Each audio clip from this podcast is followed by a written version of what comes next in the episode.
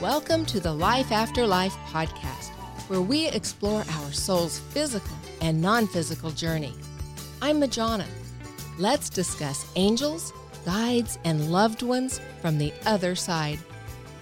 Hello, Majona and Thomas here, and let's talk about some angels. I love it. What a great, loving topic.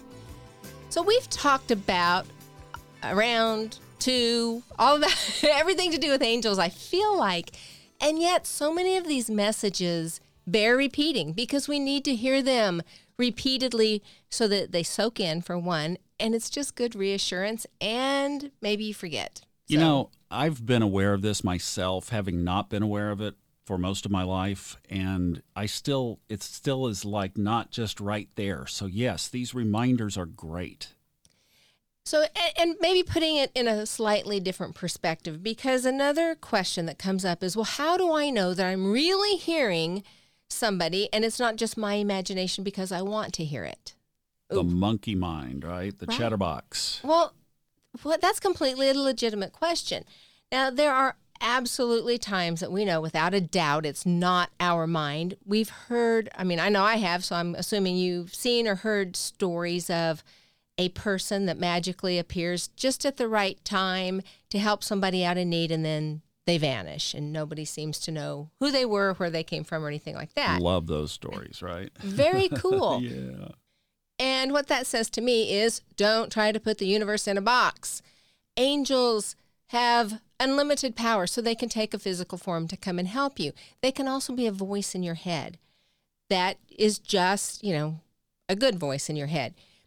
And it can just be a feeling. So sometimes is it, well, is that intuition or was that my angel or my guide? And my response is, does it really matter? It is the source is love. It's all from spirit. All of those come from spirit.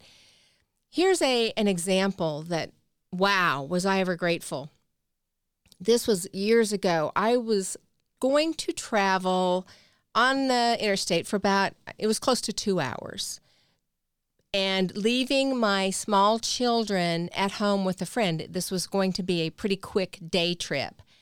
So I was about to get on the interstate. I was headed to the interstate and I just had this seriously nagging feeling do not get on the interstate.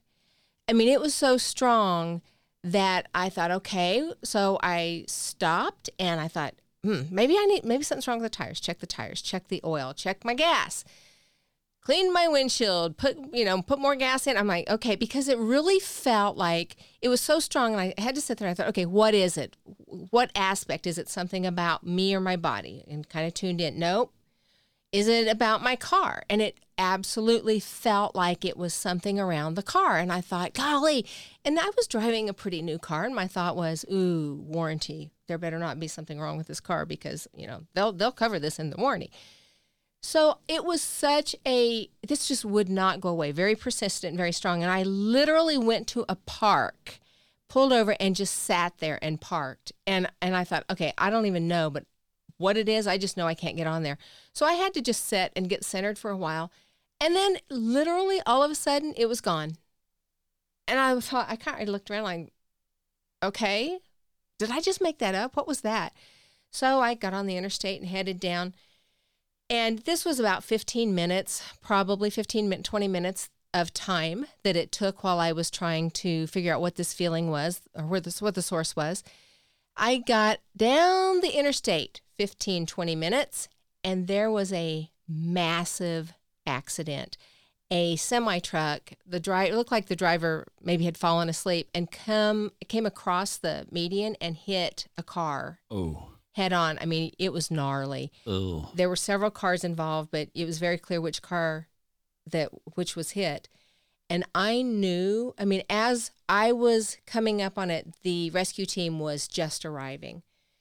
And I knew, in fact, right now I have goosebumps recalling this Yeah, I do too. with, yeah, every fiber of my being knew that that is exactly what that feeling was about.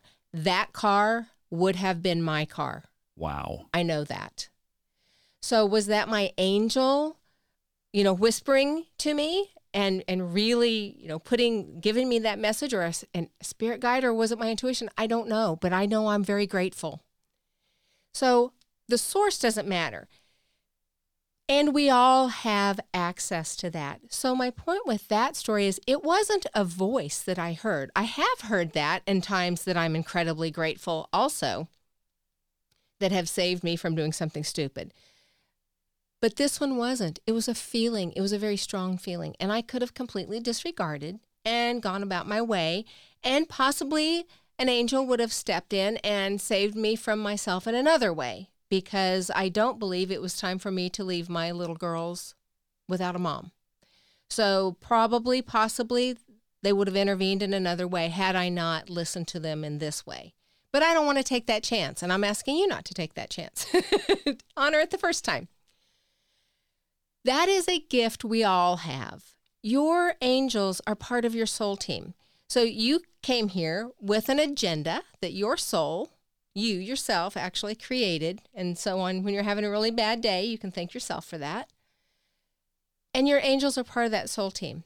So you can you have access to them all the time and they love you and they're supporting you. And I know I've said this numerous times and I love, thank you so much for the responses I get, emails or even on the, the Facebook page, somebody will talk about an experience they had with their angel. And I so appreciate that. So remember to call on them. Unless it's an emergency situation, they can't intervene in your life unless you invite them in. And even if it's not an emergency, invite them in because it's fun and they love to participate. Why not have the help, right? I enjoy it. Right, exactly. Um, I, you know, one of my spirit guides used to, when I would cook, I would ask her for assistance with, uh, "Hey, this needs a spice. What, what should I put in there?" You know, little things like that. But they're there, so so ask them, call on them.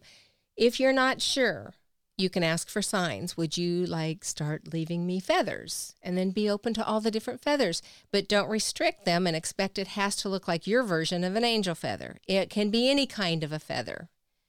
And lastly, it's nice to sometimes, and I do this myself, I will sometimes go get a reading because for me, a reading from somebody is a confirmation on what I already know or feel. So that's nice it's nice to get that. And just know that you have that um, ability yourself. You can get that confirmation yourself. And I hear a lot of people say, you know, I just can't hear. I try and I try and I just can't hear. Okay, I get it. And and sometimes I can't hear. When you're emotional or you're really stressed, it's hard to hear on your own behalf, especially. So we will be putting together a workshop um, to help with that, working with energy to help identify that and connect.